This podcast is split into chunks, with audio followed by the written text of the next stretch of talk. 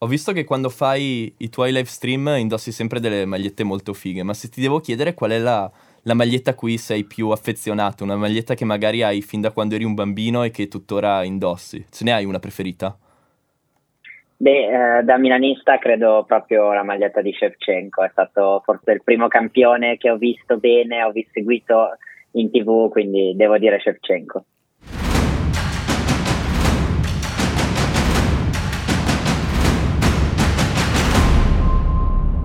Tribuna Autorità, episodio 3, come sempre dallo studio Elliot di Ferrara, il Collettivo 27, oggi qua c'è Lorenzo Turchi. Ciao a tutti. Ci sono io, Francesco Lombardi, abbiamo Billy Al Sound, oramai lo conoscete. E cosa aggiungere? Siamo il podcast extracampista, ma forse oggi un pochino di campo parleremo, ma non di quel campo, quello solito, quello in erba. Vogliamo parlare di un campo fatto di pixel. Esatto, pixel. Lo sapete che noi cerchiamo sempre di avere un ospite d'eccezione, sempre in linea con il tema del giorno, e oggi qua con noi abbiamo Marco Bianchi aka Dr. White, benvenuto a Tribuna Autorità. Grazie mille ragazzi, è un piacere partecipare a questo podcast. Benvenuto Dr. White. Eccoci qua, dunque sappiamo che tu ti occupi principalmente di esports, questo è il tuo mondo, ma il tuo mestiere è quello del caster, dello streamer, no? Ci vuoi spiegare un pochino, soprattutto anche per i nostri ascoltatori che sono meno avvezzi a conoscere questo mondo, visto che siamo un podcast un pochino generalista, se ci vuoi spiegare un po' qual è il tuo mestiere in questo ambito, ecco.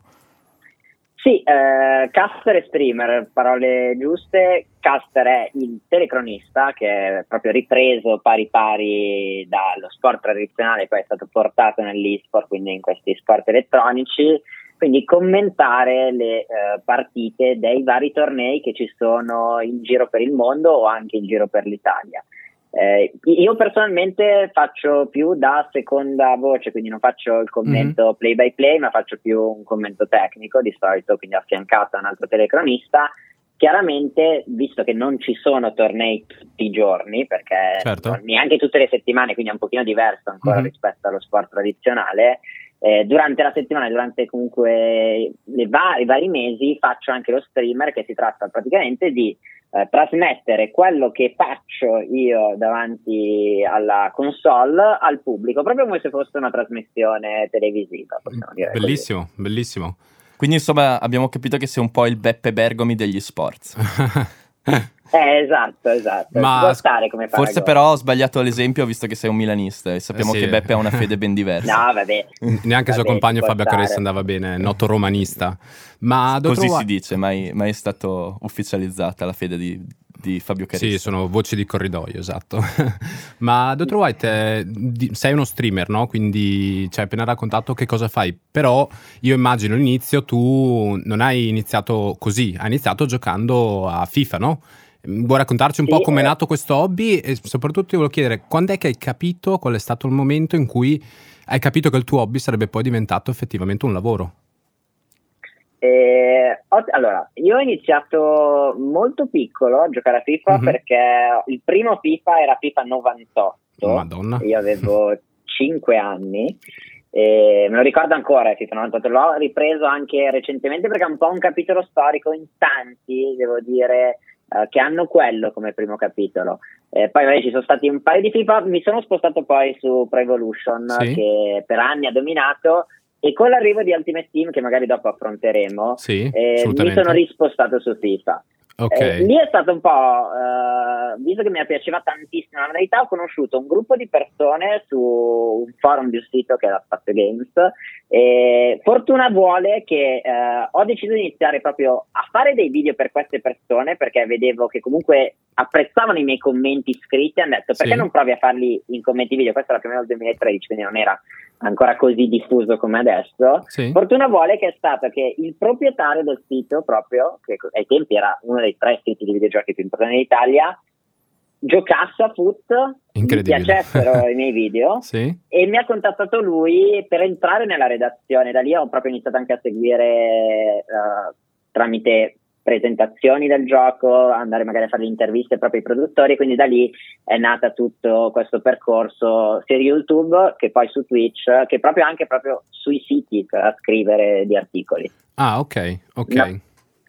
E quindi è stato quello il momento in cui dopo, quando hai fatto questo passo, hai detto ah cavolo, qua però può diventare veramente una cosa in cui posso farci dei soldi, può diventare il mio lavoro, combinare un po' la tua passione, no? Con... Sì, perché vedevo che comunque i risultati iniziavano ad arrivare, il mio nome è iniziato a girare e comunque grazie anche a questo periodo sono riuscito a collaborare proprio con i produttori del videogioco, che è Electronic Arts, da lì magari sono iniziato a chiamare per determinati tornei e quindi sei iniziato un pochino ad allargare e quindi lì capisci che comunque lo puoi fare come lavoro. Certo, certo. E ne approfitto poi. Abbiamo iniziato a parlarne, quindi diciamo esatto. A chi ancora non ci gioca, io penso che tutti i nostri ascoltatori conoscano FIFA, FIFA 20 ovviamente è il gioco l'ultimo uscito da EA Sports, ma forse non tutti conoscono FIFA Ultimate Team, quindi esatto. Visto che tra i due, tra me e Lore, quello che gioca è Lore, lancerei a lui la palla per magari darci un attimo qualche indicazione su cosa effettivamente è FUT, ecco. Sì, io ci gioco in realtà da un paio di anni, quindi neanche da tanto. Correggimi se sbaglio, trovai dal 2014 che c'è FIFA Ultimate Team in FIFA, vero? Un pochino prima, perché la prima edizione è FIFA 09, però io concordo più o meno con te col 2014, perché secondo me è quando è diventato più mainstream, okay. Perché prima si pagava addirittura FIFA Ultimate Team, i primi anni sì, costava quasi, mi pare €20 il primo anno, proprio come contenuto aggiuntivo, non usciva neanche al lancio del gioco, €20 all'anno? Usciva verso febbraio-marzo, proprio questo contenuto aggiuntivo. Poi sono passati gli anni, è diventato sempre via via più famoso, credo il 2014 che è diventato proprio forse è passato da contenuto aggiuntivo a modalità vera e propria, no, di gioco, forse nel 2014. Sì, perché credo che quell'anno lì col passaggio alle nuove generazioni di console anche in tanti si siano buttati su FUT, che è diventato per alcuni secondo me il contenuto principale di FIFA, cioè, io conosco tantissime persone che magari 10 anni fa ti dicevano faccio la carriera con il Milan, la Juventus, esatto. Adesso ti dicono io prendo FIFA e gioco solo a FIFA Ultimate Team. Hai descritto esattamente il mio caso, perché io mi ero allontanato proprio da FIFA perché giocavo sempre alla carriera, diventava un po' monotona dopo un po'. Poi 2 anni fa appunto ho detto ma proviamo questo FIFA Ultimate Team e dopo l'ho sempre comprato proprio solo per FUT, perché effettivamente è una modalità bella che ti intrattiene ed è figa in sostanza. Ma, ragazzi, io ho un pochino qualche idea di cosa sia FUT, lo so, spiegatemi perché voglio essere anch'io partecipe di questa discussione. Vuole essere coinvolto. Coinvolto anch'io. Se mi permetti Marco ti dico le due cose proprio che secondo me lo descrivono, poi ovviamente integrità che ne sai tantissimo. Allora, secondo me le cose che lo distinguono, che lo fanno diventare quello che è, sono uno l'intesa tra i giocatori, cioè la squadra che tu crei, Francesco, non è una squadra ovviamente composta da giocatori reali, ma c'è anche l'intesa tra i giocatori che conta. Cioè le carte giocatore hanno 3 parametri che sono il club dove gioca il giocatore, il campionato e la nazionalità.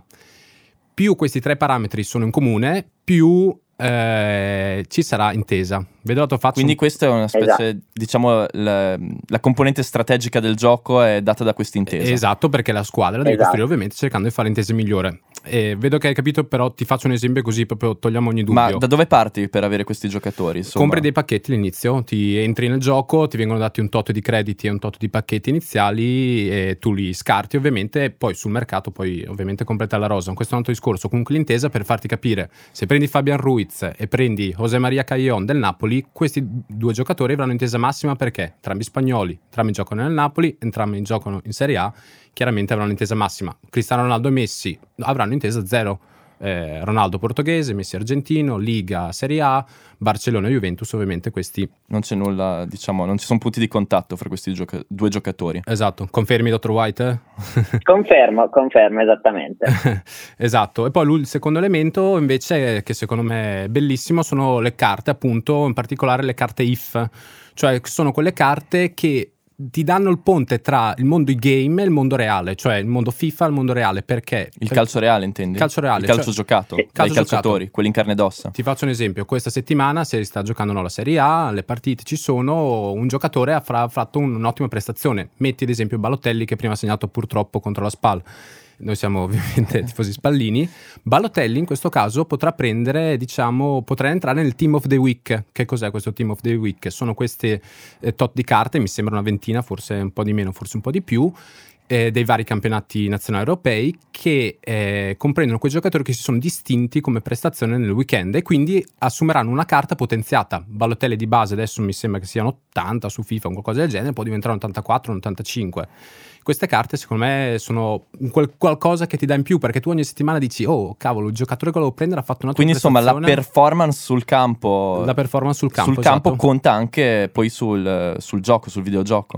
Esatto. Ah, beh, molto interessante. Però vorrei sentire White su questa cosa. Vuoi aggiungere qualcosa, Doc? Guarda, concordo in tutto, perché comunque secondo me proprio il successo è l'intesa che ti permette di magari creare delle tue soluzioni che sono sempre diverse, mentre magari se vai a giocare online prima ti diceva facciamo Juventus Real Madrid, i giocatori quali erano, sì, e usavi sempre questi, mentre adesso invece puoi farti le combinazioni di squadre, poi loro hanno addirittura aggiunto anche i giocatori storici, che secondo me anche quella è una gran cosa di FIFA Ultimate Team, perché ad esempio nella mia squadra attuale io sto utilizzando Zola e Ibrahimovic, che non hanno mai giocato assieme, però su FIFA puoi farlo, cioè se vuoi giocare anche con Maradona c'è Maradona su FIFA Ultimate Team, quindi attira anche quello. E concordo anche proprio con questa varietà di carte, perché ogni giorno praticamente esce qualcosa di nuovo. Ce ne sono tantissime, perché... ce ne vuoi dire alcune? Le tue preferite magari? Sì, perché ad esempio tu hai citato Balotelli che ha segnato, io per esempio Balotelli mi pare circa una settimana fa è uscita una sua versione con statistiche molto elevate, perché è un flashback di quando dell'europeo del 2012 in cui aveva fatto doppietta contro la Germania, quindi è uscita questa versione di Balotelli con un design speciale che ricorda le statistiche di Balotelli nel 2012.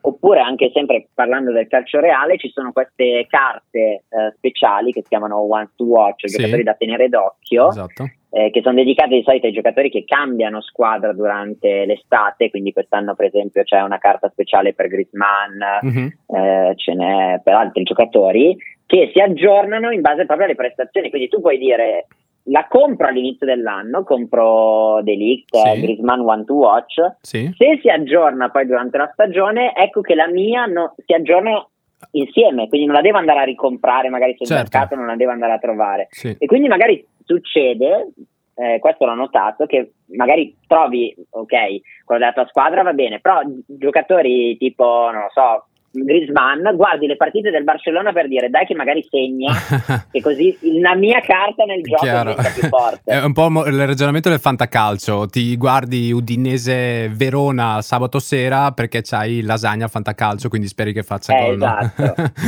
No, assolutamente, verissimo. E infatti no, le carte Ones to Watch sono figa. Ho visto quella versione che dicevi di Balotelli, conta un 88, fortissimo, 88, quindi molto più forte della sua versione base. Però davvero questo secondo me è la forza che ha avuto questa modalità di importi durante gli anni, perché ogni anno escono carte sempre diverse, perché ad esempio ad Halloween sono uscite delle carte con dei boost incredibili alle statistiche a tema Halloween, è uscito Ibrahimovic per esempio, adesso settimana prossima usciranno le carte di Natale, carte speciali con un design che ricorda quello lì, stanno per finire i gironi di Champions League, sono uscite le carte dei migliori giocatori dei gironi di Champions, quindi praticamente per qualsiasi evento del mondo del calcio c'è una carta specifica sul gioco, quindi tu ti costruisci la squadra, però ogni settimana puoi migliorarla, e quindi secondo me è molto dinamico questo proprio lavoro fatto dalle Electronic Arts, secondo me è stata la formula vincente, perché comunque ti invoglia a giocare. Assolutamente, è un ingrediente che proprio ti tiene lì, cioè tu ogni settimana, come dici te, hai una novità, in realtà giochi sempre lo stesso gioco. Effetto sorpresa, sempre importante. Esatto, effetto sorpresa, e poi soprattutto giochi sempre lo stesso gioco, ma ti sembra, non dico giocare a un gioco diverso, ma comunque con carte diverse, giocatori diversi, ti tiene, non è mai banale, noioso. Dottor White, ascolta, io volevo un attimo uscire un secondo, no, dalla parte proprio delle carte, e volevo invece chiederti, vedo ogni tanto delle squadre fortissime e mi chiedo, su FUT ci sono poi anche solo soldi reali, che ti permettono poi di comprare pacchetti giocatori. Ti volevo chiedere, secondo te, per essere veramente competitivi ad alti livelli a FUT, devi per forza investire dei soldi o ci sono altre strategie?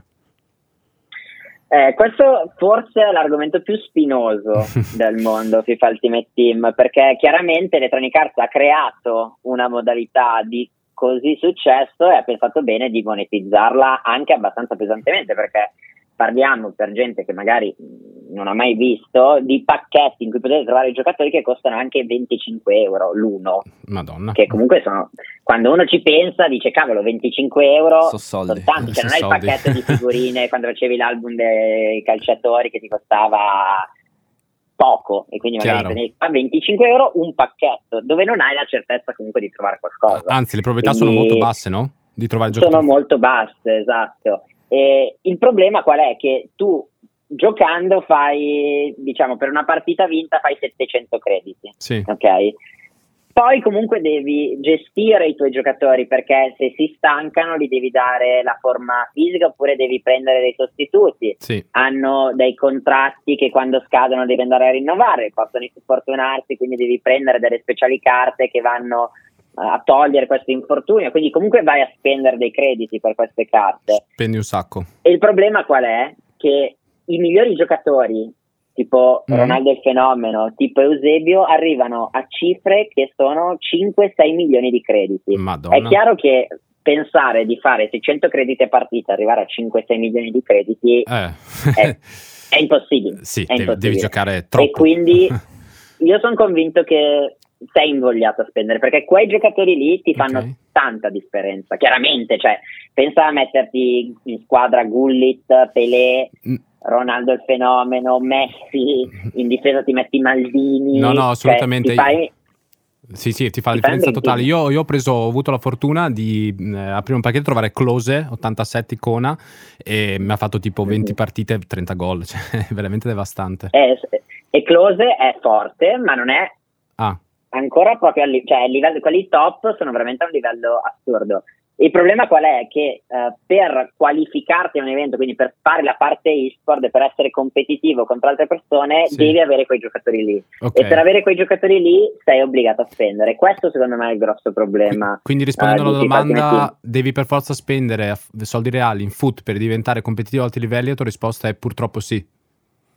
Purtroppo sì, perché alcuni potrebbero dire è vero, c'è un mercato, quindi comunque ci sono delle dinamiche, addirittura proprio come la borsa, con giocatori che salgono, scendono a seconda di determinati eventi, però considera che i primi eventi di gioco sono quasi proprio di tornei, ce ne sono già stati 2 e siamo appena a dicembre, il gioco è uscito a fine settembre. Puoi passare tutto il tempo che vuoi a fare compravendita, a comprare e vendere giocatori per guadagnarci, però per avere la squadra forte devi spendere, e questo è un problema, secondo me è un grosso problema. Certo, anche sono totalmente d'accordo. Soprattutto perché parliamo anche di minorenni. Sì, dopo lì si apre un altro film dopo di totalmente preoccupante anche sotto certi punti di vista. Sì, è vero che a FIFA ci giocano anche persone, non so, già in carriera, 30 anni e passa, però non solo loro. Sì, ma anche i ragazzini, poi bisogna capire come facciano ad avere una carta di credito. Però ci giocano anche giocatori tipo Van Dijk, così ogni tanto vedo che pubblicano le squadre ovviamente fortissime, cioè, vabbè, per loro un pacchetto da 25 per Van Dijk, euro. Un pochino più facile. Esatto. Certo. Ma ascolta, dottor White, ci hai parlato un attimo di tornei, ce l'hai accennato, ci vuoi raccontare un po' quali sono i tornei ufficiali in Italia, quale partecipi? Raccontaci un po'. Allora, i tornei ufficiali in Italia è un po' un problema, perché in questo momento non abbiamo un torneo ufficiale, anche se è stato recentemente annunciato al Social Football Summit a Roma proprio la I Serie A, che è il campionato ufficiale della Serie A, giocato però su FIFA e mi pare anche su PES potrebbe esserci, però concentriamoci su FIFA che è il mio campo, così non sbagliamo. Quindi ci sarà un torneo ufficiale. Negli anni passati non c'è stato praticamente nulla tranne uno a Napoli, mi pare su FIFA 18, okay, con un proprio campionato ufficiale sponsorizzato da Gazzetta.it che ti garantiva un posto per un torneo organizzato da Electronic Arts, perché comunque la struttura di gioco per il mondo e-sport di FIFA è gestita direttamente dalla casa madre, quindi non c'è modo di fare un torneo ufficiale di FIFA Ultimate Team in Italia perché deve essere approvato da Electronic Arts. Quindi il mondo italiano in questo momento è un pochino indietro, purtroppo, rispetto magari ad altri campionati come la Premier League, Ligan, che hanno iniziato qualche anno prima. Comunque stiamo recuperando perché quest'anno ci sarà un torneo, ripeto, ufficiale di FIFA Ultimate Team proprio sponsorizzato da Electronic Arts. Ah, che tu parteciperai? Ci sono però altri tornei. Tu parteciperai? Non lo so ancora, lo spero, non è ancora definito tutto. Come player o come caster? Tornei? No, credo come caster. Vorrei poterti dire come player, ma non credo di essere abbastanza bravo. Come quindi dovrò riciclarmi come cazzo. Ognuno il suo, ognuno il suo. Ma hai già partecipato? Non ho capito, hai già partecipato a uno di questi tornei ufficiali, uno dei pochi? O? Allora, su FIFA 16, quindi dobbiamo fare un salto indietro di quasi 5 anni, c'era stato un torneo ufficiale perché era sponsorizzato da Electronic Arts su FIFA Ultimate Team su Xbox One, quindi aveva comunque tagliato fuori grossa parte della community, perché comunque vai a tagliare fuori tutti quelli che l'Xbox non l'hanno. Ed era arrivato tra i primi 8, però poi il livello si è alzato tanto perché comunque negli ultimi anni sempre più gente gioca a FIFA, quindi magari arriva gente più forte, anche perché molto banalmente il montepremi che c'era su FIFA 16 per questo torneo ufficiale italiano era il primo, vinceva un Xbox. Ah, e basta. E adesso invece il premio, quindi, cosa si vince? Adesso per le tasse gestite da Electronic Arts ci sono anche premi da 50 a 60 mila $60,000, quindi è chiaro che attiri un po' più di gente, un po' di Xbox che te le compri, anche di più. Un po' di Xbox te le compri con 50.000 €. Bene, bene. Concludo la parte i game con quest'ultima domanda, Mr. White, poi lascio la parte più tecnica, diciamo, a Francesco su un altro tema. E qual è la modalità di gioco che preferisci, la tua e perché? E secondo te qual è stata la novità, visto che giochi ormai da tanti anni, la novità di FIFA 20 migliore rispetto alle edizioni passate? Allora, la modalità che preferisco sembrerà strano per chi gioca a FIFA Ultimate Team, ma è il Foot Champion, che praticamente è la modalità più competitiva all'interno di FIFA Ultimate Team, con la quale ci si può registrare se fate un determinato risultato in tot numero di partite. Dovete vincere 27 partite su 30 nello spazio di 72 ore, però, giocando con avversari sempre più forti. È la modalità più competitiva, quindi c'è proprio gente che gioca per vincere, nessuno gioca per divertirsi, tutti giocano per vincere, quindi magari ti fanno melina. Io ho provato a vedere gente che magari andava in vantaggio 1-0 al 50esimo, e uno dice va bene, in realtà c'è tutto il tempo del mondo per recuperare, e iniziano a fare melina. Pensate se fosse così nel calcio reale. Però è la modalità che preferisco perché comunque sono una persona che cerca sempre di vincere, quindi vuole essere competitiva. Ci sono i premi migliori chiaramente perché Electronic Arts non è stata stupida, adesso ti diamo la modalità competitiva, ti mettiamo qua i premi migliori, così se vuoi prenderli devi migliorare la squadra, e torniamo ancora al discorso che abbiamo fatto prima, per invogliarti a spendere questi FIFA Points, questa moneta virtuale del gioco. Credo che sia questa la mia modalità preferita nonostante tutto. L'hanno pensata bene. Come novità di quest'anno, nonostante secondo me FIFA 20 abbia fatto poco rispetto al 19 perché ho idea che stiano lavorando al salto di generazione, perché l'anno prossimo usciranno le nuove console, quindi ho idea che tante risorse siano già spostate su FIFA 21. Credo che siano le icon swaps, che praticamente è stato un nuovo modo per ottenere le icon, che sono le icone, quei giocatori storici.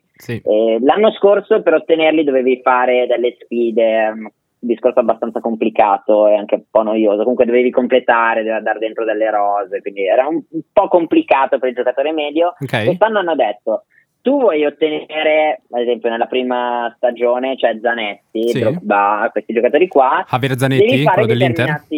Scusa. Sì, Zanetti dell'Inter.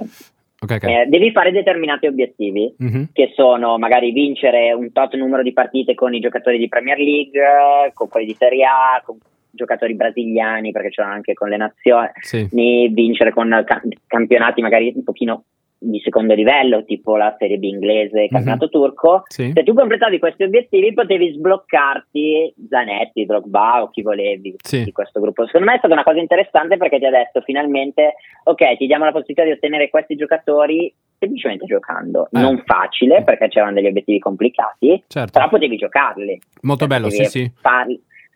Io mi sono preso JJ o Coccia con questa modalità, mi è piaciuta molto la differenza rispetto al 19, sai? Sono d'accordissimo con te. Perché comunque ti permette di contare sulle tue capacità. Per chi magari non ha proprio tutto il tempo, perché chiaramente poi come tutti i giochi c'è quello che ci passa magari un'ora al giorno, 1 o 2 ore ogni tanto, e poi ci sono quelli che magari ci giocano 5-6 ore al giorno. Chiaramente per quelli che giocano 5-6 ore al giorno forse era meglio la soluzione dell'anno scorso. Per tutti gli altri, però, che sono la maggioranza, comunque è molto meglio la struttura di quest'anno. Certo, l'hanno reso un pochino più accessibile, diciamo, anche quelli che non sono dei giocatori seriali, ecco. Vai pure, Fra. Bene, dai, allora prendo in mano io adesso un po' la pallina della discussione. Vedo fremente di iniziare. Chiudiamo la parentesi foot e parliamo invece un pochino della tua attività di streamer, ma anche di YouTuber. Quindi tu sei attivo sia su Twitch che su YouTube, quindi principalmente queste due piattaforme. La mia domanda è: quando tu crei contenuti, qual è la differenza fra i contenuti che poi pubblichi su Twitch rispetto a quelli che invece vanno su YouTube? Allora, sì, io come detto sono attivo su entrambe queste due piattaforme. YouTube è una piattaforma più completa di Twitch, più famosa chiaramente, dico più completa perché su YouTube puoi decidere di caricare sia dei video che vai ad editare, quindi con magari vai a tagliare le azioni migliori di una partita e le vai a commentare in post, sia comunque fare una streaming in diretta, quindi tu puoi metterti lì, semplicemente accendi la console, ti colleghi al tuo canale YouTube e poi trasmettere liberamente, senza filtro, senza fare nient'altro. Twitch invece è solo per le trasmissioni. Io ho preferito dividere per dare proprio una divisione netta tra le due cose, quindi su YouTube vado a fare contenuto che può essere l'analisi delle nuove carte che vengono rilasciate su FIFA, di solito la sera, quindi magari esce Balotelli, la gente mi chiede vale la pena fare Balotelli, quindi io vado a vedere l'analisi della carta e poi lo pubblico. Oppure può essere come altro contenuto su YouTube un riassunto di una diretta di Twitch, perché ad esempio durante il weekend c'è questa Foot Champions, che è questa modalità, 30 partite sono tante anche da seguire, quindi magari uno non ha tempo materiale per vedersele tutte, quindi magari io il lunedì o il martedì vado a prendere la mia trasmissione che ho fatto su Twitch in diretta, la vado a tagliare e gli faccio come un montaggio delle migliori azioni, come gli highlights delle partite, li vado poi a proporre su YouTube, così possono dire ah ok, io questa partita magari l'ho vista, skippiamo, andiamo oltre e vediamo ah, hai fatto questo risultato. E quindi cerco di dargli un po' una panoramica. Io li vedo come un complemento, cioè alcune cose su YouTube completano quello che faccio su Twitch e viceversa. Sì, insomma non si escludono, ma anzi quasi si completano. Sì, anche perché poi chiaramente Twitch è molto più diretto, perché sei in diretta, però è una diretta chiaramente diversa da quella che può essere una diretta televisiva, perché hai i commenti proprio in tempo reale di chi ti sta seguendo. Quindi se un utente magari ha visto un video su YouTube o vuole farti una domanda, te la può fare direttamente e puoi rispondergli direttamente, mentre magari su YouTube deve postarla e magari la risposta gli arriva dopo qualche ora, qualche giorno, a seconda dell'impedimento. Su Twitch è molto più diretto. Quindi quando fai lo streaming te arrivano dei commenti che ti fanno domande tipo, non lo so, è una carta buona questa qua, oppure è un buon giocatore quello che sta andando a giocare, tu riesci a rispondere mentre giochi, mentre fai la telecronaca, no? Sì, perché allora io difendo un po' la categoria, perché molti dicono che io sono uno dei pochi che risponde alle persone su Twitch, però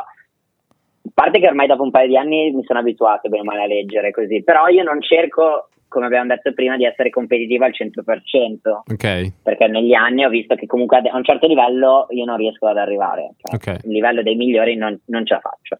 È chiaro che però se tu vai a vedere, visto che ci sono proprio i migliori che vanno a trasmettere le proprie partite, tu non puoi chiedere al campione italiano che mentre sta giocando, mentre è concentrato, deve distrarsi per leggere una tua domanda. certo, non avrebbe senso, quindi è chiaro che lì c'è diverse cose. Ma concretamente, quindi tu hai uno schermo del computer di fianco mentre giochi e quindi riesci a leggere? Sì. Ok, concretamente così. Sì, corretto, quindi ho due schermi, su uno gioco e sull'altro invece passano le domande, oppure ad esempio se voglio far vedere qualcosa a schermo, perché magari qualcuno mi invia la propria formazione, io la posso far vedere e dirgli guarda io qui cambierei questo a seconda del budget che uno ha. Ok, e invece per quanto riguarda la monetizzazione, è diverso come funziona fra Twitch e YouTube o sono abbastanza simili? Allora, su questo Twitch era un pochino avanti, YouTube chiaramente ha colmato il gap, un pochino recuperato. Su entrambi ci sono pubblicità, quindi su YouTube le puoi inserire te sui video, durante le dirette le puoi mandare te, quindi puoi chiedere di mandare le pubblicità. Su Twitch è stessa cosa, quindi ogni tot minuti, se tu sei partner Twitch, quindi hai raggiunto determinati obiettivi che sono, mi pare, legati al numero di persone che ti vedono e quante live hai fatto in un mese, ti possono garantire la possibilità di guadagnare con la pubblicità. Puoi spammare, puoi mandare, spammare è un po' troppo da Twitch, puoi mandare pubblicità da 30, 60, 90, 120 o 180 secondi, quindi okay, anche 3 minuti di pubblicità consecutiva, però. Chiaramente c'è sempre il rischio, perché se uno si vede 3 minuti di pubblicità, come cambia canale in TV, te lo cambia anche su Twitch. Beh, certo. Ascoltami invece apro una piccola parentesi, Microsoft e Mixer, visto che tu comunque sei del settore, come lo vedi come piattaforma? Pensi che possa, diciamo, entrare nell'Olimpo delle piattaforme di streaming oppure farà fatica? Che cos'è? Me lo spiegate? Che non conosco io. Più o meno... Praticamente... Sì, vai tu, Doc. Ok, vado io. Praticamente Mixer... Twitch però fatto da Microsoft. Cioè, Twitch adesso è stato comprato da Amazon un paio di anni fa, Mixer è la loro risposta da parte di Microsoft, okay, quindi c'ha dietro anche i loro fondi, però il funzionamento è identico, non cambia sempre una piattaforma, nulla, come se fosse Netflix, Prime Video, okay. Ora loro hanno fatto una scelta secondo me non stupidissima, cioè di investire anche tanto sugli streamer, perché l'unico modo per emergere, parliamoci chiaro, per un servizio del genere è puntare su le esclusive, cioè quindi come tu ti abboni a Netflix perché ha determinate serie TV che puoi vedere solo lì, Mixer cosa ha detto? Noi partiamo da una posizione di svantaggio, perché YouTube lo conoscono tutti, credo, sì. Twitch inizia a diffondersi, loro non li conosce nessuno, paghiamo determinate persone che vanno su YouTube e Twitch, e per alcuni si parla anche di milioni e milioni di dollari, per venire da noi a fare streaming in esclusiva. Però, credo che sia l'unico modo che avessero per farsi notare. Cioè, io pensi non che sia vedo sufficiente però, per emergere, oppure faranno fatica comunque? Faranno fatica, perché comunque è difficile spostare una persona da due siti così famosi a un altro, perché comunque... Finché non si creerà abbastanza massa critica, secondo me su Mixer sarei sempre un pochino svantaggiato, perché adesso in questo momento io dico vabbè vado su YouTube perché ho 100 persone che seguo che sono su YouTube, se ne ho uno solo su Mixer diventa difficile, quando magari sarai sul 40-60 si potrà parlare. Io credo comunque che sarà molto difficile, soprattutto in Italia, pensare che ci sia un terzo competitor, però sicuramente... I soldi, quelli di Microsoft, li hanno dimostrato di volerli investire, vedremo. Io non sono tanto fiducioso. Io sono un po' scettico come te, devo essere sincero. Ma a proposito, visto che hai parlato di Italia, io leggevo una tua intervista che hai rilasciato a Foot Universe e parlavi proprio della difficoltà per un player italiano ad emergere, perché... hai parlato di server di EA Sports meno performanti rispetto a quelli per esempio degli altri paesi dell'Europa occidentale, ma non solo, perché anche le infrastrutture della banda larga italiana sono forse qualche passo indietro. Quindi la mia domanda è, visto che questa intervista è di quasi 3 anni fa, in questi 3 anni si è chiuso questo gap, si è allargato, cioè abbiamo possibilità anche noi italiani di emergere in questo tipo di competizioni, oppure rimaniamo un po' svantaggiati, ecco? Allora, secondo me un minimo di passo avanti è stato fatto, perché lo vedo io nel mio piccolo con la fibra ottica che è arrivata non in casa, quindi non si chiama, non potremmo chiamarla fibra ottica secondo le ultime leggi, perché non arriva proprio qui, arriva solo al cabinet, però vedo che io adesso ho la possibilità di fare streaming molto banalmente, perché 5 anni fa non l'avevo, perché devi avere per forza una connessione abbastanza performante. Su FIFA credo che anche lì si siano fatti passi avanti, perché comunque una connessione migliore ti garantisce proprio delle performance migliori. Rimane sempre il solito problema che lì purtroppo noi non potremo mai farci nulla, perché anche se uno andasse sulla rete universitaria in fibra, che è abbastanza famosa, quella che usano le università, non usano una connessione stile classica, che magari hai proprio dei risultati pazzeschi, vedevo io in laboratorio alla mia a Milano, purtroppo c'è un problema che è la distanza dai server. Ora, i server in Italia non ci sono, quindi questa è un'aggiunta che facciamo adesso dopo 3 anni, perché sono andata a indagare. I server sono in Olanda, in Germania Nord, comunque zona colonia, e a Londra. È chiaro che se tu incontri un giocatore inglese e siete connessi a un server inglese, il giocatore inglese ha vantaggio, ma lì nel concreto tu non ci puoi far nulla. L'unica sarebbe da parte di Electronic Arts iniziare a dire ok, abbiamo top giocatori divisi abbastanza in maniera equa in Europa, perché comunque FIFA vende in Spagna, vende in Italia, vende ovunque. Iniziamo a mettere magari un server in Italia, uno in Spagna, perché così andiamo un pochino a dare una mano a queste persone, perché sennò è chiaro che lì è proprio un problema fisico. Certo. Con un inglese più vicino è avvantaggiato. Certo. Avvantaggiato quando si gioca online, certo. Allora, visto che siamo andati un po' lunghi, ti farei 2 domande flash prima di lasciarti. E la prima è veramente un commento lampo su, secondo te, qual è il futuro del game live streaming, cioè se continuerà a crescere o siamo arrivati più o meno alla dimensione massima, della portata massima di questo fenomeno. La saturazione.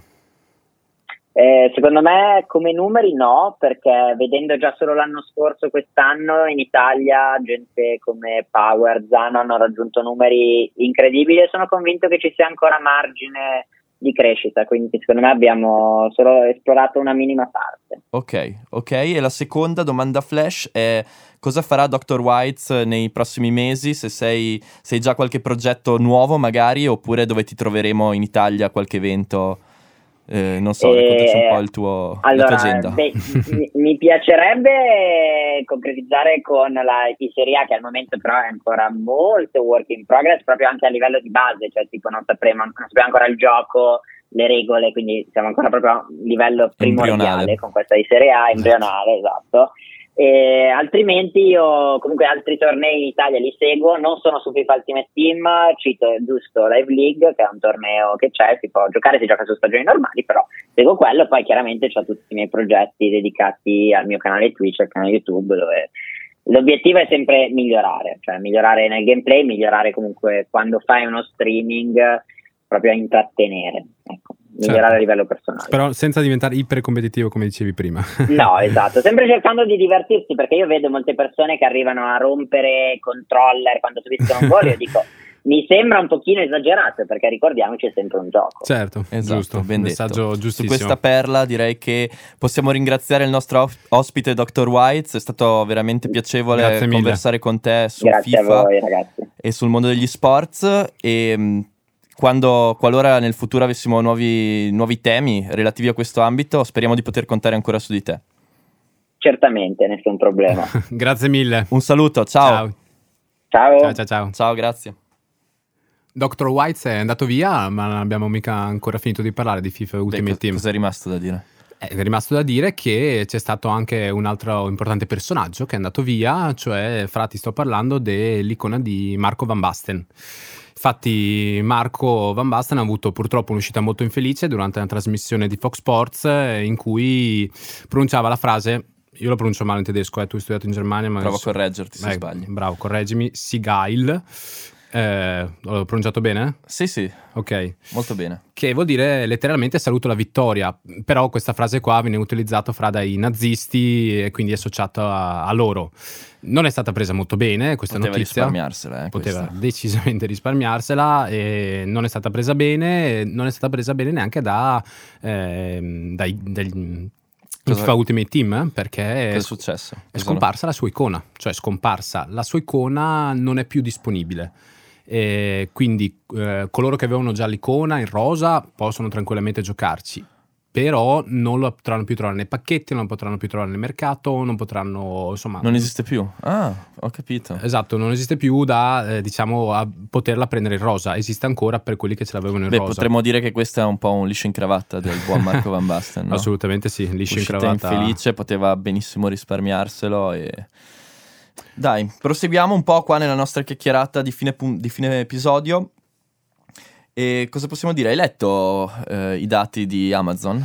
Cosa pubblicati? Mi cogli impreparato. Allora, avevamo, non so se vi ricordate, che nell'ultimo episodio abbiamo detto che il nostro vinto sarebbe stato Amazon, che mi ricordo, ricordiamolo, ha trasmesso per la prima volta delle partite di Premier League, tutte quelle del turno infrasettimanale, e sono usciti, diciamo, un comunicato stampa di Amazon che ha affermato che non c'erano mai state così tante iscrizioni a Prime come in questa particolare occasione. Ma quindi c'avevi ragione? Quindi ci avevamo preso, Lori.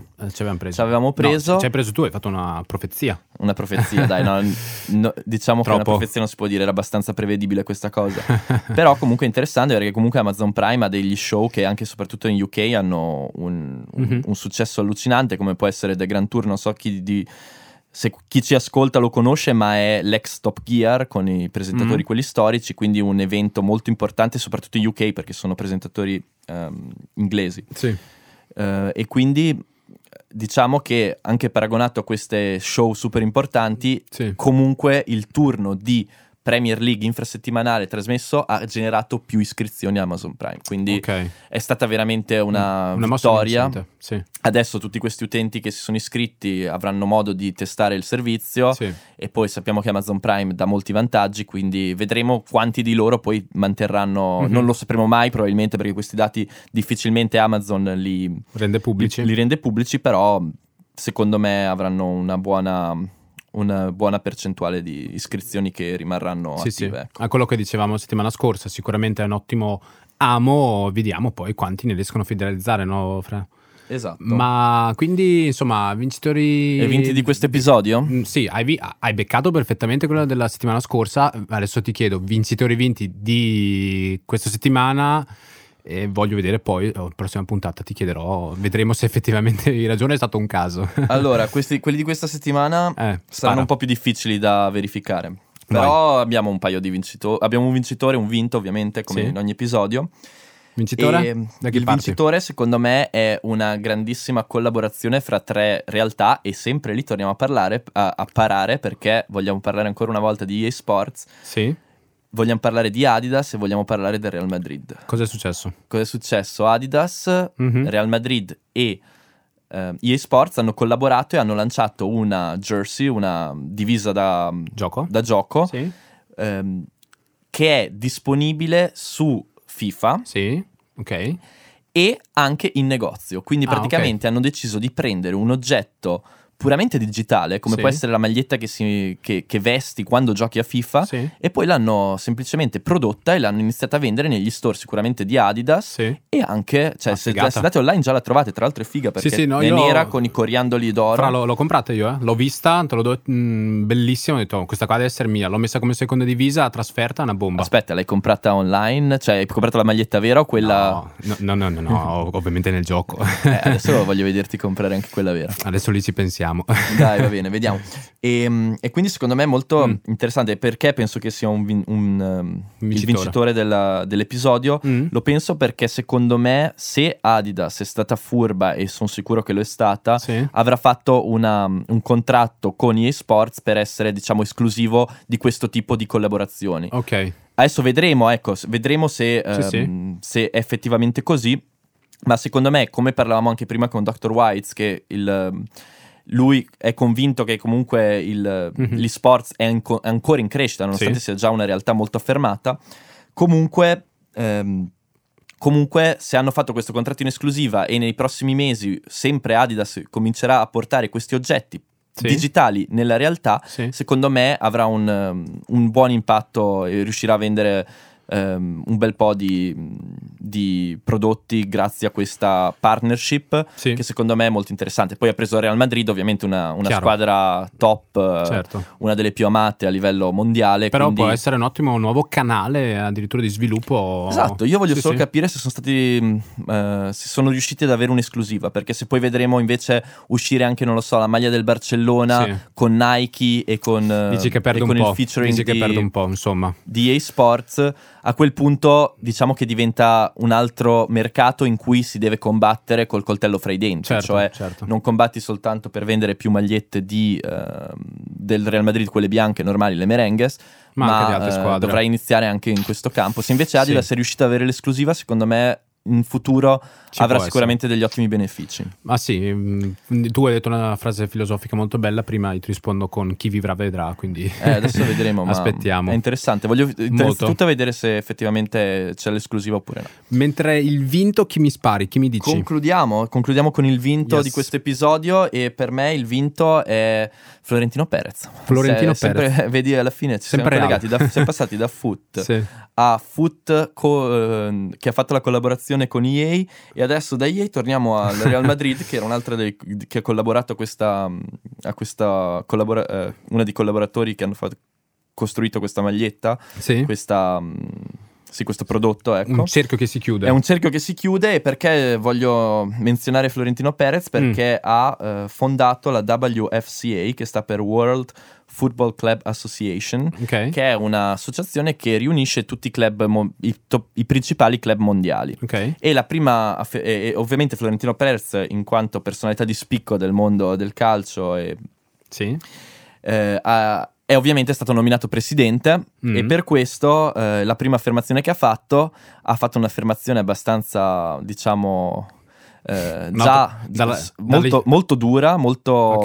non da liscio in cravatta, dura. No, un'affermazione che, diciamo, ci potevamo anche aspettare, e ha detto che adesso lui si immagina il calcio del futuro come un calcio con le superleghe europee. Adesso non voglio aprire questa parentesi perché altrimenti ne parliamo per i prossimi 20 minuti, però quello che voglio dire è che Florentino Perez ha fondato questa, insomma, insieme ad altri club, tra l'altro tra i fondatori c'è anche il Milan, e la prima affermazione è stata proprio questa delle Superleghe: 20 club migliori europei devono scontrarsi l'uno contro l'altro, poi una seconda divisione con altri 20 migliori club europei di seconda fascia. Perché è un vinto, dici? Perché io dico che è un vinto, perché queste non sono novità, nel senso, noi conosciamo già la ECA, che è invece la European Club Association, presidente invece è non mi includere in queste forme Agnelli, di... non mi includere Andrea in queste... Agnelli, scusami. Non mi includere in queste forme di conoscenza che non conosco. E l'ECA più o meno ha gli stessi obiettivi della WCA, quindi un doppione, per me è tra l'altro il Real Madrid è anche una dei club che fanno parte dell'ECA, quindi in pratica abbiamo creato un'altra associazione che ha gli stessi identici obiettivi della ECA, ECAWFCA. Quindi diciamo che è un doppione, ma non è proprio la stessa cosa, però se gli obiettivi sono gli stessi non vedo la necessità di avere due associazioni. La forza di avere un'associazione unica in cui tutti i club sono rappresentati e si fanno forza l'un l'altro. Ovviamente lì Ceferin ha già commentato negativamente questo tipo di dichiarazioni di Perez, ma io vedo questa mossa di Florentino Perez un po' come dispersiva, cioè se tu hai gli stessi interessi di un'altra associazione non vedo il motivo per cui... E il problema sai qual è? Che sia Andrea Agnelli che Florentino Perez sono due bei galletti, e due galletti nello stesso pollaio non ci stanno tanto bene. Oggi solo per cari ascoltatori. Benissimo, Fra, ma dai, io sono d'accordo con te, perché comunque unisci le forze e basta, perché devi andare a fare competizioni, ti metti d'accordo, due galletti per un po' si trovano il modo di stare insieme. Poi questo tema lo riprenderemo delle Superleghe, gli dedicheremo sicuramente una puntata solo a questo, perché un tema molto corposo. Assolutamente sì, Fra. Prima di chiudere ricordiamo che è online la terza puntata di Terzo Anello, del podcast che parla di calcio giocato. E mi raccomando, lo trovate su tutti i principali portali di streaming audio, quindi Spotify, Google Podcasts, Apple Podcasts, Spreaker ovviamente. Abbiamo la nostra pagina di Instagram, Collettivo 27, ci trovate lì, mi raccomando, lasciateci un like, ma anche seguiteci assolutamente. E per oggi è tutto. Grazie mille a tutti per averci ascoltato e ci sentiamo alla prossima puntata. Ciao a tutti.